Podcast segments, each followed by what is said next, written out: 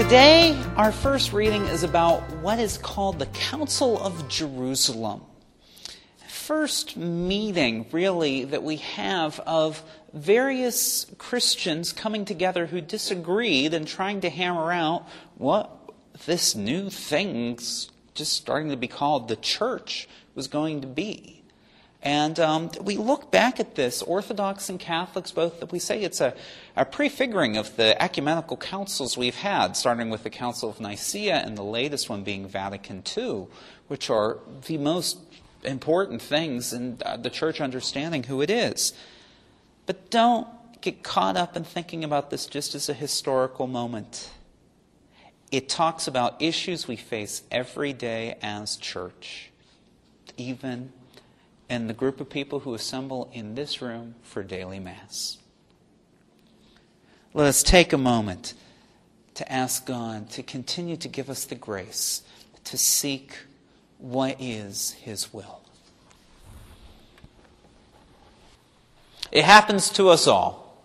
We reach a time in our relationship with God, in our faith, where we are struggling and we don't know how well we're doing. So we look at the people around us and compare. It's an easy way to get concrete, measurable data.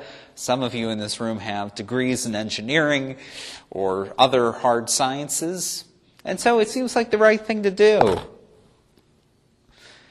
But it's usually the secondary things that we can see in other people we can't really judge somebody's interior faith life by the actions we can see. But, you know, when you see somebody who comes to daily Mass, good score for everybody in the room, or people who pray rosaries all the time, you know, it's more likely that they are working on their interior life than the average bear. To me, I think this is a lot of what the Council of Jerusalem in the year about 50 was about. For Christians, how important was it to follow the laws of the Old Testament?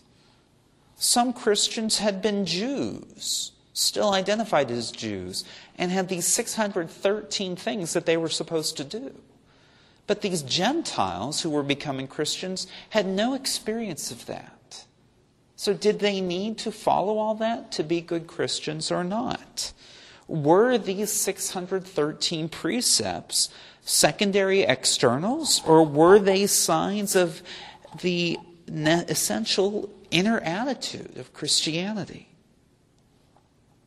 Today, we as Christians don't usually argue about circumcision, thank God, or about sacrifices to idols. But the issues of the Council of Jerusalem are still with us. For example, we spend a lot of time in this country arguing about the right way or the wrong way to celebrate liturgy. And there were two priests in this diocese who recently posted an article on Facebook that I felt I had to respond to. Two priests that posted an article from another priest elsewhere in the country who said, If you are truly a Christian, you will kneel down and receive communion on the tongue. Because otherwise, you just really don't have enough respect for the Eucharist. And I said, You know, I don't understand how you can look at an external act and tell people whether they have the right internal attitude. When I receive on the hand, I think I still am recognizing the presence of Jesus in the Eucharist. And I think that I'm celebrating the fact that, you know, Jesus walked among us. And uh, one of these priests wrote back and said, Oh, no, no, no, no. You know, you are, um, you know, that is too ordinary. That is, to do that, we need to, eh, eh, you know, have it be more different. And I said, well, I said, maybe it's ordinary in the same way as Jesus being born in a stall. Are our fights about liturgy, about secondary externals, are they signs of the essential inner attitudes we need to be Christians? We may have differences, but maybe if we could have an argument where we keep in mind Jesus' orders to the disciples at the Last Supper remain in my love. Holy Spirit, help us to always keep in Jesus' love. Amen.